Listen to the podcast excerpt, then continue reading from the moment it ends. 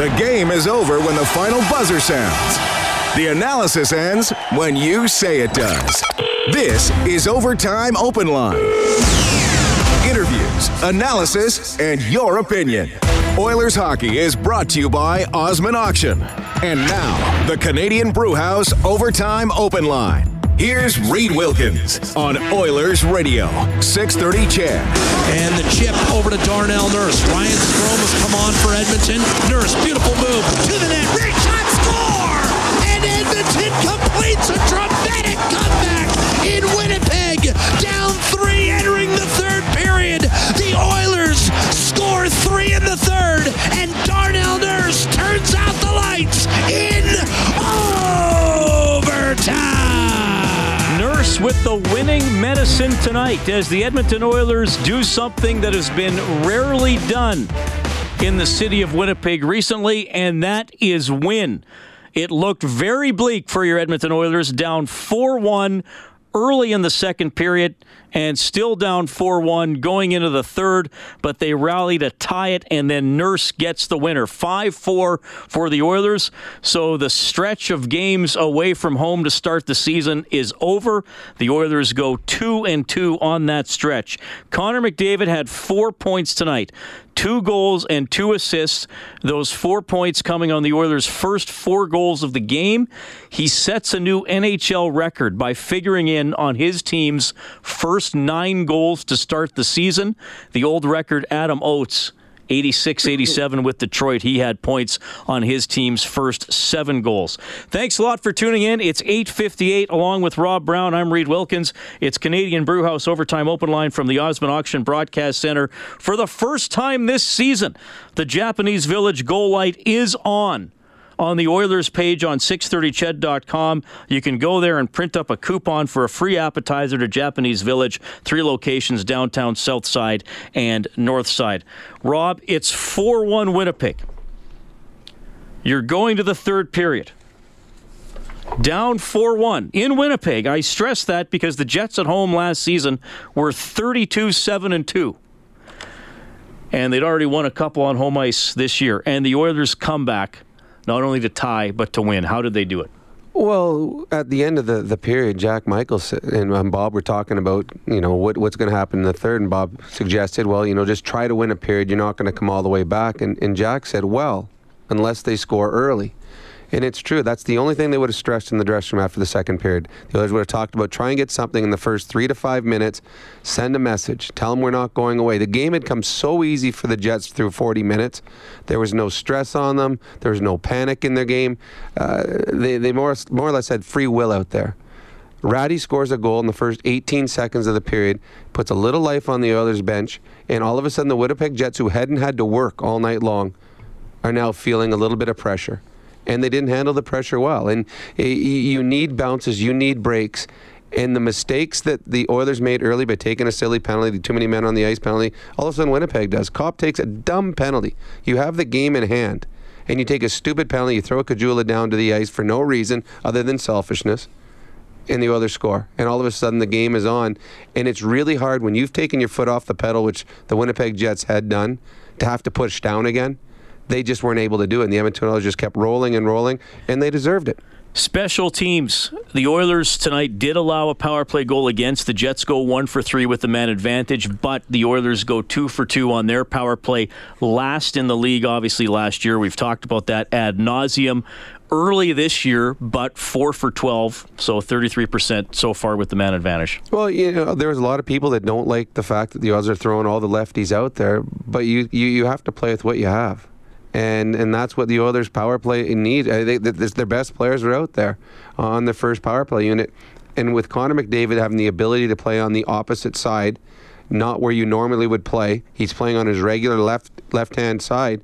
He has four guys to set up for one timers, and the one thing that is amazing about him is if there is a puck that is a turnover or it bounces somewhere, his speed is so unbelievable that he's able to pounce on wide open chances. And it was so funny. There's one, I think it was the goal by, uh, who was it scored late in the game? Oh, it was uh, Puljujarvi's goal. It, yeah. Also, when, when Connor McDavid was at the top of the circle, when he passed it to Nugent Hopkins, he hits Puljujarvi for the goal. Connor McDavid was almost the first person in for the celebration. He's that. I'm like, where did Connor McDavid come from? Like, how was he in there that quickly? But that's the advantage that Connor McDavid has. The uh, amongst other things, is he is so quick and so fast that he can hunt down pucks in the offensive zone, and he did it a number of times tonight you don't often talk about a goaltender in a positive way who is scored on four times in a game. And Cam Talbot was scored on four times in the first 21 minutes and two seconds tonight. He winds up with the win, making 29 saves on 33 shots. Well, and Jack was talking during the thing. I mean, they were one power play goal probably away from chasing Cam Talbot. Uh, you know what? He, he, he might have been gone, but in Grant Fuhr, it's funny. We had you had him on the, the show earlier tonight, and he didn't talk about uh, how many goals he let in, goals against average save percentage. He always made the save when they needed the save. Sometimes it was the fifth. Instead of give, giving up five, he gave up four because he made a big save at certain point of a hockey game. Cam Talbot made a number of those big saves. He saves a breakaway late in the game. Tanev has a breakaway. So again, you got to give credit where credit is due. And Cam Talbot put behind everything that happened in the first 21 minutes, and then they the Oilers were one shot away from losing this hockey game. If they give up the fifth goal, that's a, that's a breaker. You know, the, their night is done. But Cam Talbot made big saves, and eventually it was Hellebuyck who, who crumbled in the other end. Milan Lucic was given a charging penalty at 10:22 of the third period, with the Oilers still down a goal. So the Oilers did have to kill off that penalty. Did you think that was the right call? No, it, wasn't. Uh, I've seen charging penalties, and that's usually when the guy's got the the the, the road runner feet going 100 miles an hour and running someone through the boards. They they showed the replay. Milan Lucic did not take a stride from the top of the circle in. Now, the the the Jets may have argued that maybe possibly you could give it a boarding call but to me, it was no penalty. It was a bad call. And to, it, it, was a late call by the referee that I think he sensed that the player may have been hurt and felt, oh, did I miss something there? And put his hand up real late, and you can see that in the video. But no, I can understand the frustration of Milan Lucic going to the penalty box. He didn't deserve that call. The Oilers win 5 4 in overtime over the Jets. They trailed 4 1 after two periods. McDavid with four points. Nugent Hopkins, I've been refreshing NHL.com here, has been credited with three assists. Just going to refresh it one more time. We think there was four, but uh, regardless, Nuge had a good game tonight. This is an interesting one to talk about because you, you, you saw the incredible comeback. You saw the Oilers. Uh, you know players who you were hoping were going to contribute on a depth level start start to do that but you also saw a lot of the Oilers weaknesses tonight they didn't start the game well they took a really bad too many men on the ice penalty that allowed the Jets to eventually go up 4-1 and and you saw their their depth defensemen struggle as well. Uh, you know Benning was back in the lineup. He didn't he didn't play a lot only 11-21 but I but uh, I, I, thought it was a really tough night for Garrison. He wound up only playing 9 minutes. Well th- there's a reason Garrison played last year in the minors. Um, he's on the back end of his career. Foot speed is not a friend to him.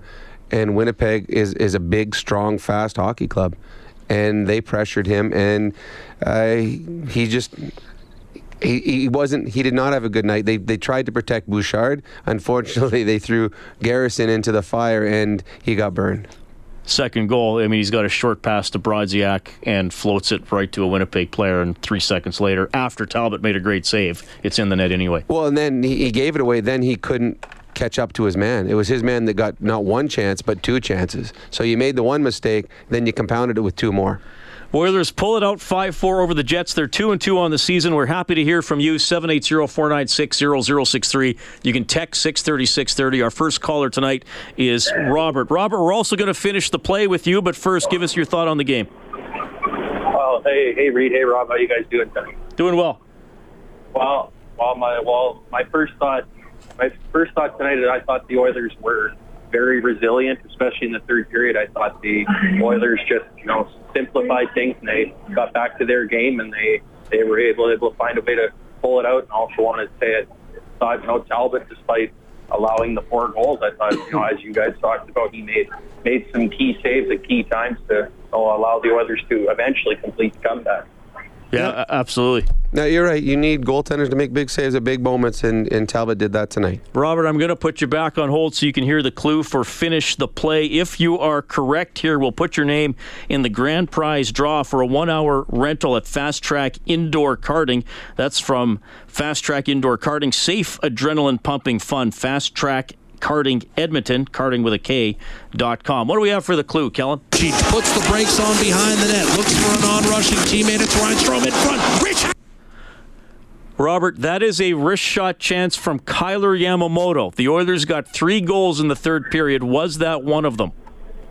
No. She puts the brakes on behind the net, looks for an on-rushing teammate. It's Ryan Strome in front. Rich hot save on Yamamoto. Rebound trickles wide. Big chance for Yamamoto to get his first NHL goal. Just under 14 minutes to go. Couldn't quite do it, but the Oilers do tie it later and win in overtime. Robert, stay on the line. We're going to put your name in the grand prize draw to uh, for the one-hour rental, the fast track indoor karting. The Oilers changed the lines here Rob, as we look at our adjustment of the game for the Alberta College and Association of Chiropractors, if it hurts, see a chiropractor. Visit albertachiro.com. Basically, Draisaitl and Strome as centers mm. were flipped seem to help. Uh, I mean, there's still McDavid, Nugent Hopkins still on the ice for most of the goals, but it, it seemed to help at least in some of the forechecking. It, it seemed to spark Leon. Uh, I, I thought that once he, he was freed from, from Milan, he, he seemed to have a little more jump in his game. Uh, there was more plays being made. When you play with Milan Lucic, it's, it's a different kind of game. It's more of a, a grind, throw pucks in deep, try to work it out of the corner, make a play that way. Uh, when all of a sudden he had Puljujarvi out there uh, on one side and Caggiula on the other, there seemed to be a little more uh, playmaking. Uh, plays could be made through the neutral zone and Leon all of a sudden it looked like he had a boost of energy. So I, I, I don't know if that's going to go forward into the next game, but I wouldn't be surprised because it was flat. I mean, outside of McDavid's line through the first four games, nothing has worked offensively. So maybe this is a, a time. Maybe Milan Lucic now will move down and be a third line guy for a little while. See what he can, can contribute with uh, with Strome, who I thought actually Strome uh, in the third period. You saw a little bit of jump out of his game as well. Text here to 630, 630. Is Ty Rattie to Connor McDavid like Rob Brown was to Mario Lemieux? Well, I think you got to flip around Lemieux and Brown. but again, you know, good for Rattie. I I, yep. I still think he's he's he's playing well. I still think he's checking well. I mean, of course, it's not there every shift. He's he's going to have to battle and, and get through some struggles. But uh, again, I think he's making smart plays with the puck, generally putting it in a in a better area than than where he gets it. And you know, unless your name is McDavid or Laine or or guys like that, sometimes the really good scoring chances are are far between. Yep. But Rattie, that great A chance tonight, right in that spot, and he made it count. It was a great shot. I, I, looking up and down the lineup that the Oilers have, uh, the right side of for Connor McDavid, if it's not Leon Draisaitl, I believe that Ty Rattie is your best option. He understands the game. Uh, he knows where to be. He knows where to put the puck. And the biggest thing for him, especially when you're playing with a, a Connor McDavid and for a, a little bit lesser, a, a uh, Ryan Nugent Hopkins, is keeping plays alive. And he does that a lot in the offensive zone. He keeps plays alive. Instead of it dying on his stick, it, it, he's putting it in the right area. If he doesn't have a play, he's not turning it over, it's going the other way. He's putting it in an area where it allows Nugent Hopkins or McDavid to beat someone to the puck.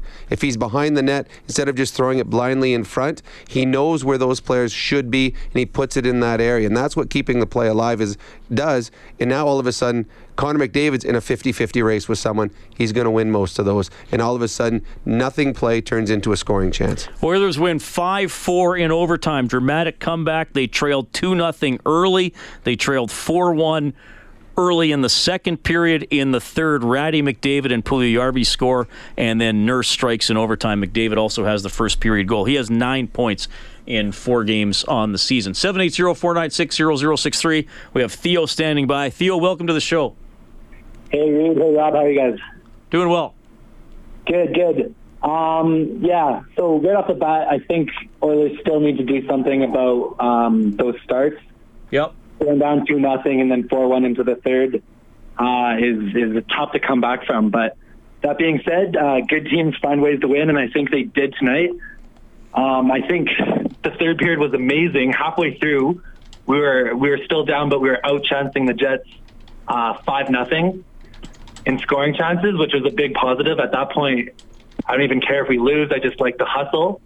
Um, I also like the way that Todd mixed up the lines tonight. I liked Pulew coming up onto Draisaitl's line, and I liked Lucic down on the third line. I think that's kind of more his speed, more his style of hockey, and it provides kind of some offensive upside down our lineup.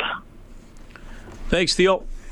No, you're right. I think I, I honestly believe that's the way you're going to see the lines come Thursday against Boston. I think that uh, the Oilers generated something for the first time this season in the third period against the Winnipeg Jets. 5 4, the Oilers win in overtime. We'll quickly check the scoreboard for Advantage Trailer Rentals with daily, weekly, monthly, and rent to own options. You can head to AdvantageTrailerRentals.com. Other NHL action the Golden Knights up 2 0 on Buffalo. That's in the second period. The Devils shut out the Stars 3 zip. The Devils are 4 0. The Rangers get their second win of the year in a shootout 3 2 against the Avalanche. The Flyers over the Panthers 6 5 in a shootout. Panthers remain winless. They're 0-2 and 2. The Canucks are 4 and 2, beating the Penguins 3-2 in overtime. Boeser got the winner. Lightning knock off the Hurricanes 4-2. Wild win 2-1 over the Coyotes. Baseball playoffs. It is 1-1 Brewers and Dodgers in the 6th. Earlier the Red Sox over the Astros 8 2. All right, we have Alex from Penticton on the line. Hi, Alex. Hi, guys. How you doing? Doing well. God, what a game. Um, well, first of all, I like to I like the point you guys have already made. Another caller about uh, Puljujarvi and uh, Draisaitl. You know, uh, I always thought the Lucic, Puljujarvi, and or I say Lucic, Yamamoto, and Draisaitl line looked just uh, it's just weird right from the start. You know, having a little guy and a slow guy, and then you have a Draisaitl with that kind of. Uh, uh, you know, talent, and uh, it just looked it looked really good when you saw Puljujarvi and Draisaitl together. So I hope that uh, uh, keeps together. But you know what, guys? How about the emotions tonight? Because that was the same thing. I mean, I thought, man, if this team goes down one and three, and then oh no, and you know, it didn't seem like they could get it together. They had a couple of two on ones, and they couldn't even get a shot. And then when Lucic, that was a terrible call. It was like four three, and I thought, oh no, and then it just was one of these games where you just kept on pulling your hair out. And then finally, when they got that tying goal, and then their defense completely fell apart for about three minutes. I was going, I can't believe how bad their defensive game was. And I mean, how, how they pulled it out. And Nurse, what can you say about Nurse that overtime? I mean, I know I'm doing a, a recall of the game, but I, I hope it's a springboard for this team uh, to get going at home. And and I am going to give them an excuse about this BS European trip they did. I mean, I'm not just didn't do them any favors at all. Um, all right. What can I say? I love the show and um, just top your in hell to get those two points and okay, Alex. against Boston. Yeah, thanks, buddy. Good to hear from you. That is Alex from Penticton checking in tonight. Obviously, when the Oilers' schedule came out, you knew it was going to be different with the road trip. Now, look, the Devils are 4 0, so mm-hmm. they, they've handled it, well, perfectly, quite frankly. Uh, I think the even the bigger thing than the travel for me was okay, New Jersey was in the playoffs last year. Boston was a top six team. Rangers weren't that good last year. Winnipeg was second overall. Then you have Boston again. Nashville won the President's Trophy. Pittsburgh uh, has been good for the last 10 years, and Washington won the Stanley Cup last year. Uh, and then they play Nashville again. But people, let's just look at those first eight. That was where people were, well, how, how are they going to do? Uh, you know, 500 on the road is okay. I mean, that's mm-hmm. usually what the minimum teams shoot for. Uh, I know a lot of people, you know, calling into my my evening show, Inside Sports, in the summer, or people I would just talk to would be like, "Do you think they can be 500 after eight games?" There was a lot of stress on those first eight games. Well, you feel a lot better. you feel a lot better about it now, uh, if because this was far from a, a, a perfect game. I mean, there was a lot of times it was far from a good game, but it gives you a little bit of hope and maybe the team a little bit of confidence now coming home for the for the opener against Boston. Well, a couple things about the schedule. The teams they're playing, they were going to play them eventually, so it's not as though that. Uh, the, these games weren't going to be on the schedule if they didn't have them at the beginning of the season. And two, uh, in all honesty, if you're going to play the tough teams like that, you want to play them early in the year because they're not at their peak If you're going to have this schedule, you're playing these six games in a row. I'd rather do it off the hop than doing it in in, in January or February or March when all of a sudden they're hitting their peak. You start playing Boston, and we saw what they Boston did last year at the end of the season. They're the best team in the National Hockey League because the good teams get better as the season goes on. So uh, the schedule is scary looking when you look at it, but as a player, get those games out of the way before they start getting to their best and all of a sudden the Oilers come out of this 500 and the schedule gets a lot better for them. All right, Oilers win 5 4 in overtime. The game winner scored by this gentleman, Darnell Nurse. Time winner always going through your mind when you got possession of the puck there in the neutral zone? I just tried to, um, you know, get a, get a little bit of space, and I heard guys say, I heard a couple guys yelling skate, so um, found a hole and kind of just tried to read off the, the defenseman there where he was going to go. So, um, yeah, just tried to make a play for the guys. What do you What's it like playing on Connor McDavid's team? He just sets another NHL record, rec- and NHL record tonight. Yeah, carrying you guys for a while here. Oh yeah, it's um, each and each and every night makes an impact, and especially tonight. I think uh, going into the third, we could have went to two different ways easily. We could have just gave up, and uh, 18 seconds in, they make uh, you know his line makes a huge play and kind of sets the tone for the rest of the game. And you know when, when you have a leader like that, uh, everyone's going to feed off it. And uh, like I say, he's such a special player, and for him to be able to set the tone every single game it's uh, it's incredible. Darnell, going back to your overtime goal, uh, not only did you show off your speed, but a lot of poise, kind of letting the play develop. Is that what you kind of saw, just waiting for the seam to open uh, on that left hand side? Yeah, I was trying to try to make a read, uh, you know, just and just have confidence to kind of make a play. Um, that was what was basically going through my mind, just have the confidence to make a play, and um, you know, at the same time, uh, you know, the guys helped me out there on skate, so uh, it was it was a lot of fun and good to get the right result. It was, a, it was a huge team win. Like I said, those guys set the tone there in the third and, and got us back in this game game, and it was good to be able to contribute at the end. There's a big difference between two and two and one and three. Uh, can you maybe tell us how big a difference it is? Well, for us, obviously, mentally, um, you know, having that having that two and two and, and having two uh, wins back to back and, and, showing that we're capable. You, know, you don't want to be in a position where we're going to a period down three goals uh, ever. That's that's. Uh, but to be able to, to pull it out, uh, and you're going to be in those positions every once in a while. To, to be able to pull that out, um, it's, it's, huge for our mindset. Obviously, um, you know, it, it, keeps the positive energy going in this room and, and uh, around the room too. You know, it's we definitely feel the pressure. Um, especially after the first two games, we felt the pressure a little bit. So it's, it's good to you know, have two games with the, the right result. All right, that's Darnell Nurse, second overtime winner of his career. Remember, he scored in Vegas last year to give the Oilers a win over the Golden Knights. 5 4 Edmonton, shocking Winnipeg with a three goal rally in the third period and then the overtime win. Pavel texting in, he says, Two questions for Rob Brown. Uh, do you sit Talbot for the Boston game or put in Koskinen? No, I'd play Talbot. Do we bring Bear up and put him into the next game and sit Benning? I'd, Benning wouldn't be happens. the one coming out of the lineup after tonight's game. It would be Garrison. Yeah, I think that Bear will probably. I mean, we'll see. I mean, obviously there could be injuries or other things. I think Bear probably stays he won't come up now Be- until Bouchard goes back. Yeah, he, because you'd if to bring Bear up, you'd have to send someone down, and there's no one that they're going to send down. I would probably pull Garrison up, but Bouchard back in for the next game. All right, nine twenty is the time of day. Five four. The Oilers beat the Jets in overtime. Seven eight zero four nine six zero zero six three. We have Tony on the line. Hi, Tony. Yeah, how's it going, boys? Doing well.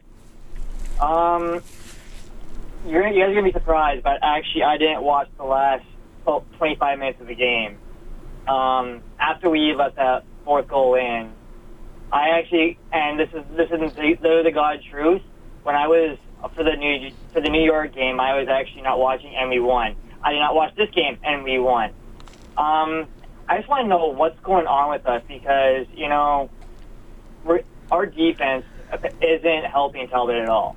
Like, like the the the goal that the second goal Adam Lowry scored there was an Oiler in the blue crease, but he didn't he didn't get the puck out of the net, and it just barely went through. I just want to know, like, what do we have to do to either wake up so that we know that the game is on, or do we just have to keep hoping that Talbot bails our butts out? Because if we keep playing like this, there's no way we're going to even get a wild card position. I know it's a little early to be saying that, but I don't know about you guys, but I want Oilers playoff hockey back. Well, talking about no way to get a wild card. I mean, the Oilers just won in Winnipeg. And Winnipeg are one of the favorites to win the Stanley Cup. No, it was not a perfect game, but I'm not thinking about negative things on a night like this. The Oilers have won two in a row, both on the road, uh, one against uh, an elite team in the National Hockey League. And you might say it wasn't a perfect win, down 4 1. Well, the Winnipeg Jets didn't play a perfect game either, and the Oilers won in their arena. So I'm looking at positives. This is a, a, something to build off. As far as the goal that didn't get pulled up by the defense, and that was Benning, it wasn't his man. That was Garrison that messed up. Benning in the crease tried leaving his man to get back in time to get the puck off the goal line. That was on Garrison. This team's not perfect. There are warts on it. There, they need something better on the back end. We knew that the loss of Sekera would hurt them, and it does. Yep. But again, uh, on a night like this, I'm celebrating the fact of the comeback and what this team is capable of doing. Now, I don't think I didn't think the New York Ranger game, if they won or lost, dictated whether they're going to be a playoff team or not, and neither did tonight. But both Reid and I said at the very beginning of the season that the Oilers will be a team that is going to battle for a playoff spot. I didn't change my mind after they lost the first two, and I haven't changed my mind after winning these last two that they're going to be better than that. But to me, tonight is I'm I'm, I'm celebrating the fact that that was a great win in a very very tough place to win. All right, Mike from Ottawa is on line six. Mike, it's nice to hear from you. How's it going, guys? Doing well. Go ahead, buddy. Hey, man, I just got to say, um, you know, the Oilers have been on a really long road trip. They got families. Some of them do. Some of the young guys, you know, trying to meet the girls or whoever. You know, these days we're cool with whatever. But um, all I got to say is.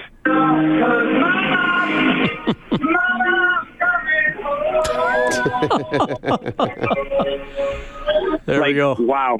And and other than that, boys, you know, I got to say that um, Draisaitl had a better game. You know, he's working his way up, and I have to say that uh, McDavid quietly, if you do the math, is over two points per game, which you know is not bad. Nurse, amazing move in OT, and you see Puljujarvi and everybody's you know have different opinions on the kid. It's nice to see him smile and get in on a goal at the end of the game. And uh, I just got to ask you guys what you guys think Chiarelli's going to be doing with the LTIR that Sekera's um, That's a got good- us right now. that's a like, good you know, question. It's not it's not five million, but maybe it's a couple million because he might come back. Who knows? We have to plan for that. What do you guys think? Have a good night. Thanks. Yeah. Well, you know, Chiarelli's not out of the woods here either. Let's let's re- let's remember that. Uh, I mean, I think you can question the uh, the depth on this team and some of the decisions he's made. Uh, I, I mean that that that's tough. Uh, I mean, I don't know if he's going to rush. Well, he might have to. I mean, they, they don't. They're not. They're not deep enough defensively. But I don't know what you're going to sacrifice, and eventually Sekera will will be healthy. It is not a year-ending, se- season-ending injury, so then you can't activate him and be over the cap. I mean, you Yeah. can't just cut guys. It's not junior high volleyball, as far as I know. Well, yeah, it, it, it's a tough situation because the Oilers' back end isn't good enough right now. I mean, we Bouchard. They're and playing this is- four guys, yes, basically, In last my two opi- games. in my opinion, Bouchard is going back to junior. So now all of a sudden it's it's a Benning with a Garrison or possibly a Bear coming up, and Garrison. eh, I don't think he's the answer. I don't. I think uh, he his foot speed isn't there anymore, especially when you play against the good teams in the Western Conference. A lot of good teams, but as Reid was saying, that I don't know what you do. The Oilers aren't deep enough up front that they can afford to trade anything of value to get someone to fill a spot. The Oilers don't have enough money when Sekera comes back in the salary cap to afford to have a big, big name player or a, big money player. I think the Oilers are going to go with what they have right here and hope. And unfortunately, at times when the Oilers start getting into a tough amount of tough part of the schedule, and they're playing a number of games in a short period, they're going to have four very, very tired defensemen because they play four defensemen and they actually really play about seven forwards. So the Oilers right now have had the luxury. Tom McLellan's had the luxury of all these days off between games. It's not always going to be like that. Yeah, and, and this game's interesting to me because I really think it highlights the Oilers' strengths and the weaknesses. They have some depth forwards who can play well and mm-hmm. can forecheck. They don't do it nearly often enough. Yep. And you know, you know, they have they have some depth defensemen who. I mean, you said it. Rob Garrison was in the AHL last season. Now, sure, Vegas, you know, had a great season, but still, he, he wasn't one of their top seven or eight guys. And no other team in the National Hockey League was trying to get him. Yeah. So Uh, James on the text line doing his best Gene Principe impression. He says Winnipeg just found out you can't nurse a three goal lead against the Oilers. Oh, very good, very witty. That's pretty good. Uh, Jay says uh, with Lucic being on the third line and Draisaitl line getting a shot of energy, is the writing on the wall for a Lucic trade? Well, absolutely not. Jay. No. He has he has a no move clause. So I, I know there were rumors about uh, maybe some trade discussions in the in the summer, but I, I don't think. Uh, I, I the writing is not on the wall. Let me let me put it that way. Well, that's, that's a long shot. A, he's a he's a no trade, and B if he were ever to agree to it, it's a lot harder to m- move a guy w- Six six million million bucks. dollars a year during the season because you're probably going to have to move stuff out. So I do not see anything happen with Milan Lucic. All right, Connor McDavid has nine points in four games. He set a new record tonight by getting a point on his team's first nine goals of the season. Back to Winnipeg. Here's your captain. Not uh, not overly proud of it. I don't think it's a stat we should be proud of either. Uh, it is what it is. Um, you know, but we found a way to get a goal there at the end, so we don't have to ever talk about it again. Connor, how does it feel to be going home now? You're finally going to get a home game, going home on a note like this. It's good, good. Um, you know what? Two and two on the road trip, we'll take it. Um, you know, starting 0 and on the road trip and find a way to get two big wins in, in two tough buildings, especially this one. Um, we'll definitely take it heading home. What does that do for a team? You're, you're, you know, you give up some early goals. It's looking ugly. It's 4-1. You storm back in a tough building and you beat a team. Uh, how much is it worth to the psyche of this club? It's good. It proves that we can we can play with anyone. This is a team that, that is going to compete for for the Stanley Cup again. They did last year, and I think I would expect them to do the same. Um, you know, we came into a tough building and found a way to get uh, two points and come back on them. So, you know, we can feel good about it, but uh, you we got to build momentum here. Connor, what does the comeback say about the resiliency of the club?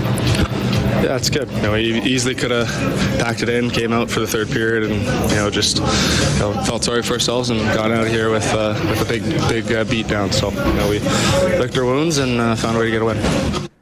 All right, that is Connor McDavid. Two goals, two assists tonight, helping the Edmonton Oilers knock off the Winnipeg Jets 5 4 in overtime. The only goal he does not figure it on turns out to be the overtime winner. Some other highlights for the Oilers here on the score sheet. Uh, Ryan Nugent Hopkins with three assists. We think that might be changed to four. Right now, it's three assists. Puljujärvi scores his first of the season. Uh, Nurse and Rattie get goals. Leon Draisaitl winds up with a couple of assists. Draisaitl also 63% in the faceoff circle. Kyle Brads- Brodziak did not play a lot, only 7-14, but he went a perfect six for six in the faceoff circle.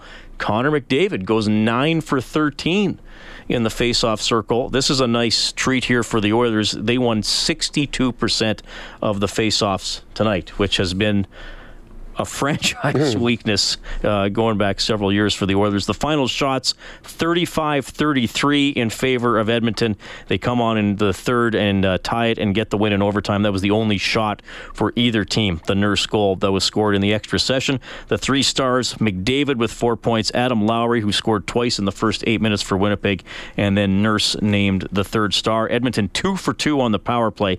The Winnipeg Jets go one for three. All right, we know we got a lot of calls on the board. We are getting in. You're still gonna. We're up. We are getting uh, are getting in. If you've called 780-496-0063. you will also hear from head coach Todd McLellan. This is Canadian Brewhouse Overtime Open Line from the Osmond Auction Broadcast Center.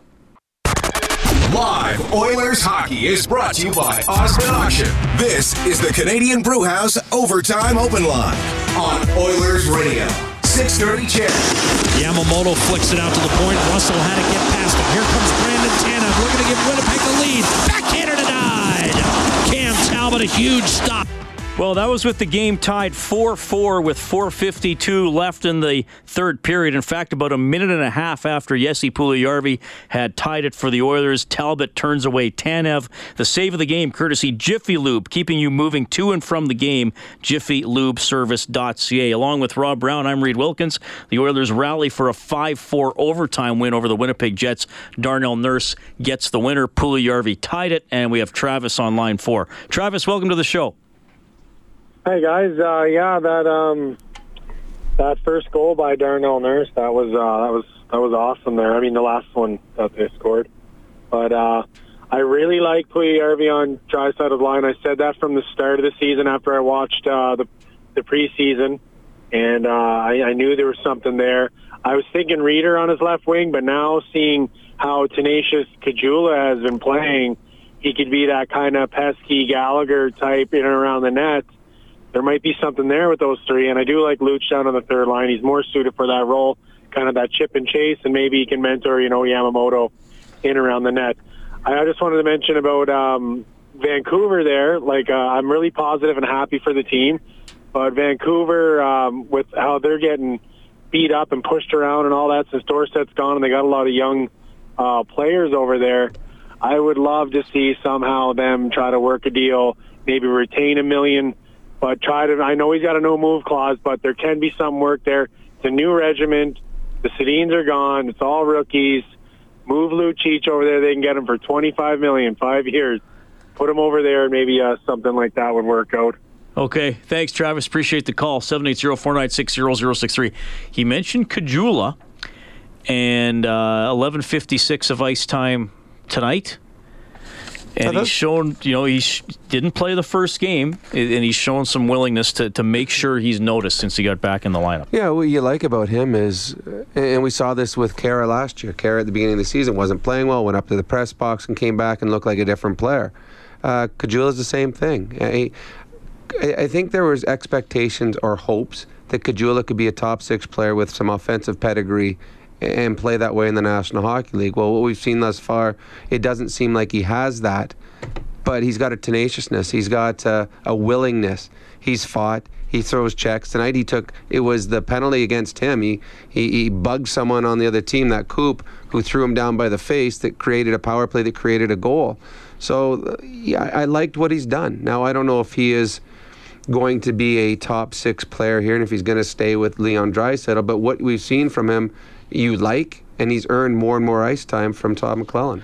Speaking of Todd McLellan, let's go back to Winnipeg. Here's the Oilers head coach. Is it just more a feel during that second intermission that there, were, there, there, was better yet to be played by your team? Actually, we talked about it between the, the first and the second, and the message there was we just got to get a lot better in our zone, come out cleaner, and uh, play in their end for a little bit. They, uh, you know, they weren't as sharp maybe as they'd like to be as well. So uh, we carried that theme through the second and third, and then went to three lines. And um, guys responded well. We're happy for uh, for the group. It's a big win for us. Can you quantify the difference between two and two and one and three going on? Well, you know, we talked about this back in Edmonton at the beginning of the year. Uh, records are magnified immensely. Uh, power play numbers, penalty kill numbers are really magnified because there's nothing else to go on. And there'll be a lot of teams in the league that go one and three or two and two over a four game span in the next six and a half months. Uh, in fact, it'll even happen in the playoffs. And uh, just so happens at the beginning of the year, it really becomes a, uh, a talking point. You guys really don't have anything else to talk about because it's nothing's been established yet. Uh, but at two and two is a lot better than one and three. If if I'll answer your question honestly. We have Connor to talk about pretty much every game. So what do you think? Well, you asked me this morning about players in the league. No, I rest my case. yeah, he looked like he just took the bull by the horns there. Well, he did. He's he's our captain. He's our leader. He's, in my opinion, the best player on earth right now. And uh, he decided that he was going to will his team to to a win. He got some help um, around him, which is a, a nice change. And. Um, other lines found a way to at least keep momentum alive. Maybe not score, but keep the momentum alive. I Jesse played really good in the third. Jesse played well uh, most of the night. He even, you know, he we did some line shuffling. Um, he played well in uh, in New York. He played well uh, here again tonight. He looks like he's starting to regain that confidence again, and uh, he was a force. Sorry, you're finally getting some home games now. How does it feel to be going home on a really good note like this?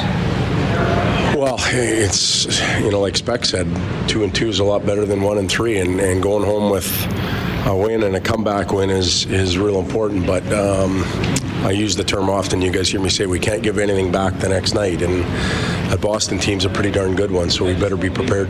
Tom, how did you execute the game plan, or how did the team execute the game plan differently in the final 20 minutes of regulation and into overtime? Well, we didn't execute the game plan in the first 20, so uh, the rest of it kind of fell into place, and, and um, we stuck with it. I thought going to three lines uh, created a little more rhythm for some of our star players. Um, they would play, they would get off and rest, and just be ready to go again. It didn't have that one more pause. Uh, it was unfortunate for some players; didn't get a lot of ice time in the in the third, but um, we got the job done. What happened in the first? You know, when you got down to nothing, just poor defensive play all, all around, or just that one defensive pair that was. Well, we we got beat up a little bit with a pair, but we also got uh, hesitant. Um, right off the bat, the first shift, the first three or four shifts, they got to every loose puck in our zone, and as a result, they had us running around. So we were we were prepared to defend, but we weren't prepared to go get loose pucks and get going on offense, and um, can't play that way. So no guy has ever, no player has ever been in on their team's first nine goals of a season in history of the NHL. What should we think of that stat? I think it's it's remarkable. Um, doesn't surprise me the again the player that did it. Um, it also is a reflection on the rest of our team. We've got to get going. We can't just rely on one individual. So there's a ton of positive. Don't take anything away from Connor. And there is some uh, let's get going, fellas. Um, you know, kick or chats that that uh, some guys have to receive. So did you, when you're on the bench, can you see Darnell taking the puck there and just saying, "Oh, maybe something good can happen here"? Well, it was it kind of opened up, and then there was a pause in the play, and um, uh, one of their forwards, I'm not sure if it was Ehlers or who it was, took a lunge at him, and, and a lot of times in three on three, when you lunge and you don't get, uh, the other players are picked up, and it, it opens up for a second. So. Um, give him credit. He told me Trent Yawney's been showing him that after practice, and I've known Trent for 40 years. That's not in his game. So. well, he, was, he was lying. Yeah, he was lying. what about early going with Cam? It didn't help Cam out one bit, eh? And their first no, goals were just. We didn't help him out. Um, he made some big saves. I think the breakaway in the third. Yeah. Uh, he made some saves on the late uh, penalty kill that we needed to get. So he was he was fine. Todd, piggybacking on the Darnell question, have you seen an offensive wrinkle added to his game? Because he mentioned that coming into training camp that he wanted to work on that side of his game. He uh, actually, quite, honestly, early in the year, I thought he was cheating for offense, and it affected his defensive game. He's starting to settle in now, and as a result, he's getting more, more offense, um, more offensive opportunities, more offensive looks. He's arriving on time, um, so he's he's become a pretty solid player for us. That's Oilers head coach Todd McLellan. Darnell Nurse gets the winner in overtime. Edmonton over the Jets 5 4. The Oilers trailed 4 1 going into the third. Rob, he was asked about the overtime winner. Little joke there about the, the he he's skeptical that Trent Yawney taught Darnell that move because he said Yawney doesn't have that uh, in his game. But that was, that was a kind of a funny play because Nurse brought the puck up quite quite slowly through the neutral zone, and then bang, he kind of stepped between two jets at the blue line and went in. Well, he was surveying what was going on, and uh, I think it was Ehlers as well, but. Three on three, it, it's more or less man on man. You can't really play a zone coverage because there's too much ice time or ice around for guys to, to, to beat you with. So you try to play man to man, and Ehlers' man was standing at the blue line, so Ehlers was standing still. So as he lunged at him, he lunged hoping to deflect the puck, but he had no intention of making a play on Nurse other than that because his player was standing still at the blue line and he was going to stay with him. The problem for, for the Jets is the player that was taking Nurse there, the defenseman, had backed so far in, and all of a sudden Nurse gets by Ehlers, and he's like, I got all the time in the world. And Nurse isn't known for his goal scoring ability, but if you give just about any player in the National Hockey League that much time to think of where you want to put the puck and that much room to be able to do it, they're going to pick the corner they want. And the goalie has no chance. If if Nurse picks where he wants to put the puck and hits that spot, the goalie has no chance. So uh, it was a great play by Nurse, but when you have that much time, you can survey and figure out what you want to do. And no one forced him, and he made the right choices. We have Rob on the line. Hey, Rob, thanks for calling. Hi. Oh, geez, thanks. Finally. Hey, uh, well, that could have gone either way. that was terrible. Like you just didn't know what was going to happen there. I mean, I shouldn't say it was terrible. It was awesome, but uh, man, you just didn't know what was going to happen. Um, I just want to talk a little bit about McDavid, um, and I know it's probably been talked about enough, but you know we've been hearing rumblings from out east about, uh, geez, uh, you know they're starting to talk about Matthews being better. Well, I'll tell you what. Um, if Matthews was on this team, do you think he would have been on every goal, every you know nine goals? Um, I think McDavid's just unbelievable and uh, is carrying this team, and I, I would shudder to think uh, what this team would be like without him. Now, having said that, um, I t- totally love the effort. Uh, finally, they came through. Uh, you could tell with McLellan's uh, uh, interview, you almost said they finally showed up to help him out. You could tell that he's getting frustrated too. I, I think with uh, you know it just seems to be the McDavid show. Although I mean it's great, but uh, he's definitely needed help. I was and I was really happy to see Puljujärvi pot one in, and I think he should be up. Uh, anyway, I guess that's all I got to say, except for uh, one other just one one other little thing. Is the uh, you know how last year when we were so excited about the winning the first game, um, and of course we all saw what happened after that. Hopefully, this uh, winning this, you know, on the fourth game, maybe that'll help us, you know, in a different way, like compared to last year. But anyway, Thanks, Rob. guys. Appreciate it. Well, the Oilers won their first game last year and then lost their next four. So they were well at this point in the season they were they were one and three and then they, they were one and four. I I, I mean, I, I the the concerns are there. Uh, You know, Rob Rob said it. David needs some help. You're not going to go. You're, you're not going to be a great team without depth. Maybe you can be a good team with one really awesome player and some guys doing good things some of the times, but they're, they're going to need more. That's why I say this game to me highlights all the Oilers' strengths and all their weaknesses. I think you you saw them all tonight. You, you saw a lot of weaknesses uh, early, and you saw a lot of strengths late. If you're on hold, we will get to you. Reid Wilkins, Rob Brown, Oilers come back to win five four in overtime. Canadian Brewhouse overtime open line from the Osmond Auction Broadcast Center. Oilers hockey is brought to you by Osmond Auction. This is the Canadian Brewhouse Overtime Open Line on Oilers Radio, 630 CHED. Clearing, played by Klefbom to McDavid down the middle of the ice. Drag move, whiffed, wrist shot, score. Type right corner, Ty Rattie. We said Edmonton needed to get one in the first five minutes. They get one 18 seconds in. That's the goal that ignited the comeback for the Oilers. They get three in the third and win in overtime. Darnell Nurse scores in the extra session. 5 4 the final. Connor McDavid with four points. He has nine on the season. All right, we want to rattle off some calls here quickly. We have Adam calling in. Go ahead, Adam. Hey, uh, calling in from uh, Ottawa. Thank you. Fan, I was just tuning into the game tonight. Honestly, I was came in at when it was four one. I was actually coming in to laugh at the Oilers, but like this McDavid kid is just unreal. Like I came in watching that game and just became a fan of the guy. Well, he's got a lot of those. it's Yeah. pretty amazing. We're pretty lucky out here. Insane. Second note was uh, I was really impressed with uh, Puljujärvi. I was I don't know why the Oilers uh, did not keep him with Draisaitl or McDavid early on, but that kid needs to be playing in the top six. Complete game changer for the Oilers. All right, thanks, Adam. Well, we'll see. I, I mean, they may start the next game with the way the lines finish tonight, so that'll be something to watch for when they get back at practice tomorrow. Greg is on the line. Hi, Greg. Hi, Greg. Hey guys, how's it going? Doing well. Go ahead, man.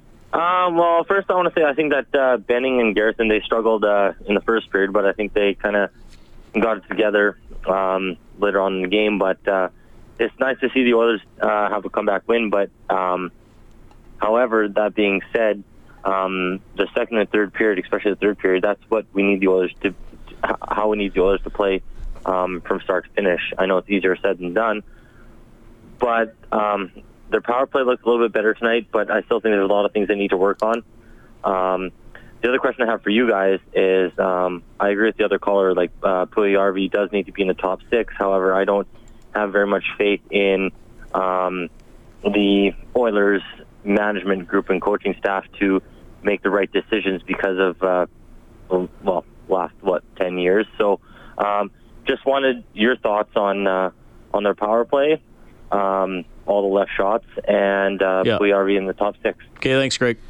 Well, what's their power play on the season now? Four for twelve. Four, so that's pretty good. I mean, that that would be near the top in the league at the end of the season. The, the Oilers don't have a, a pure pure shooter yet. They're hoping Puljujärvi turns into it. We saw again tonight. They talk about his one timer complete whiffed on, on one on on a setup where he missed the puck completely. Um, Look, they don't totally trust him yet. Nope, they don't. Uh, some bad line changes this this not season. understanding Yep. where to be at the right times. It'll come, they hope, but it's not there yet. And it's hard to argue with the power play right now. Four for 12, two for two tonight. Their power play, their last two games, have won them the hockey games. We have Rocket on the line. Rocket, go ahead. We don't have Rocket on the line. We have- well, unless that was R2D2. Maybe that. Maybe he's talking in code. Terry is on the line. Go ahead, Terry. Rob Reid, haven't talked to you guys for a heck of a long time, but you know, 45 minutes sitting here on the phone waiting. Holy mackerel, you know. We got a lot of people calling in, Terry. What's I on your mind? I know, I know, I know. I hope those Entwistle area farmers are happy. Listen, uh, what I came away with from the uh, uh, pre uh, preseason games and the games up to date and tonight's game was, uh, you know, the coach and general manager can remove their blindfolds. They've got another. They got one more game. Uh, you know, to, to fight another day, if you like. There's an irony in this game. I don't know if you realize it or not, but the magazine I've got lists Darnell Nurse as the first, the fourth worst shooter in the entire National Hockey League when it comes to shots on goal. Seriously? Like Seriously. shooting For shooting percentage or? I don't know what it is, shooting percentage or actually goals or whatever, but um, I looked at that when we were doing our hockey draft this year, and I thought, oh my God, I'm not taking that guy. And he turns around, he scores the overtime winner. I mean, talk about an irony. You know, it was it was a beautiful shot. It was a nice play by Darnell Nurse. All right, uh, Luke, we are tight for time. Uh, you got 45 seconds. Fire away, buddy. Uh, hey guys, uh, yeah, it's uh, Luke from Ottawa. I was just uh, wondering, wh- what do you guys uh, think the slow starts or inept defensive play at the start of games, especially it seems, that's carried over from last season, uh, can be attributed to? I mean, in preseason, it looked like things were, and I know you can't really go based on preseason uh, the lineups are a little shuffled, but I mean, it really, I mean, it, it really looked Yeah. combobulated. Well, like I said, they've they've trailed three three one after the first period twice and early in the second period in uh, against New Jersey. So they've been falling behind. Hey, honestly, I don't know what it is, and it's something that's plagued the Oilers for a number of years. If the coaches could figure it out, they probably would fix it. And if the players knew what it was, they would fix it. But it's something that needs to be corrected, or you're not going to have comebacks like this all year long. All right, the Oilers finally have a regular season home game. It is Thursday night. We'll have it for you on 6:30. CHED 5:30 for the face-off show. Game will start at seven. We'll have the Face Off Show and Overtime Open Line from the brand new Studio 99 for all games at Rogers Place. Nurse in overtime, four points for McDavid. Oilers beat the Jets 5 4. Thanks to our studio producer, Kellen Kennedy. On behalf of Rob Brown, I'm Reid Wilkins. This has been Canadian Brewhouse Overtime Open Line from the Osmond Auction Broadcast Center. Have a great night.